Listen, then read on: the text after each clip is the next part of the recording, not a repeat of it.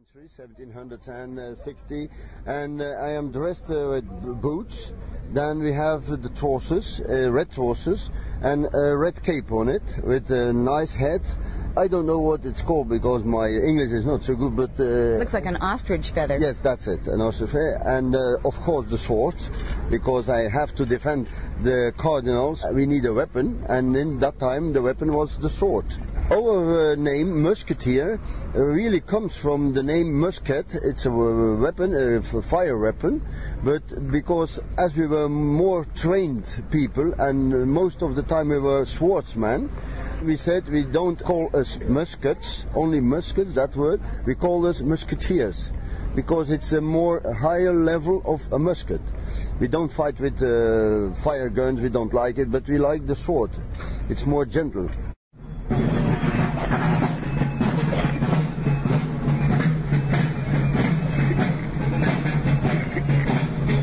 Is, uh, one year we have the pirates, another year we had the Vikings. Uh, last year we had the siege of uh, Ostend, so it were the Spanish people.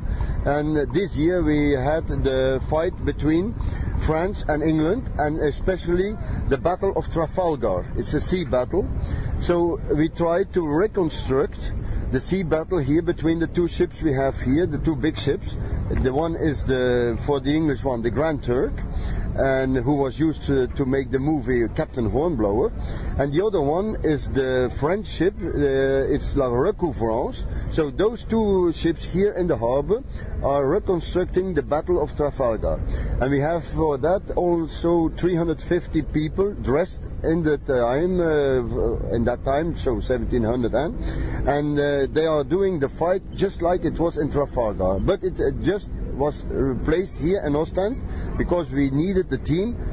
We needed something to organize here, and we say we can do as it is. Uh, I think it's the say 200 uh, anniversary of uh, that battle, and that's the reason why we are doing it. You are listening to another Travel Radio International audio journey. We are exploring the seaport town of Ostende, Belgium. Their annual sailing ship festival is taking place. We board one of the many beautiful ships moored at the dock.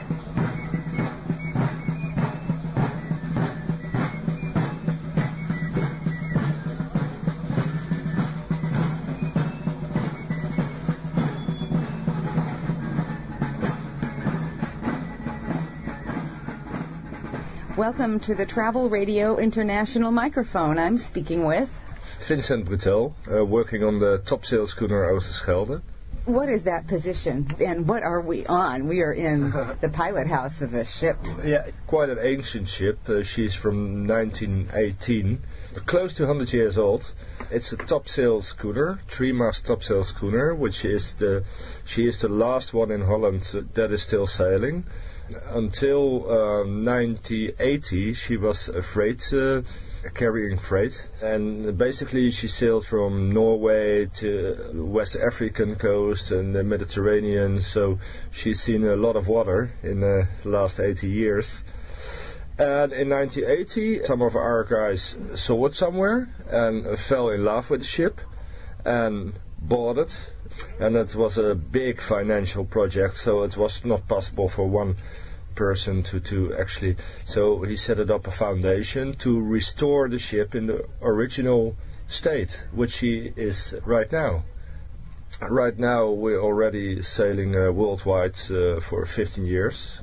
The first two years when she was ready we sailed two years around the world that was a bit of a promotion trip for the city of Rotterdam as well Of course, that is where she is based as a museum it's actually a museum ship some of the challenges we, we do is to, to sail with uh, rejuveniles or little. Um, With, with kids? yeah, You teach children. Yeah, well, well, uh, sometimes the the government uh, brings some uh, kids to us which are hard to handle, and then they have the choice either to go to jail or to sail with us. you work with problem children. Problem children as well, yeah. That is one of the aspects of this of this ship.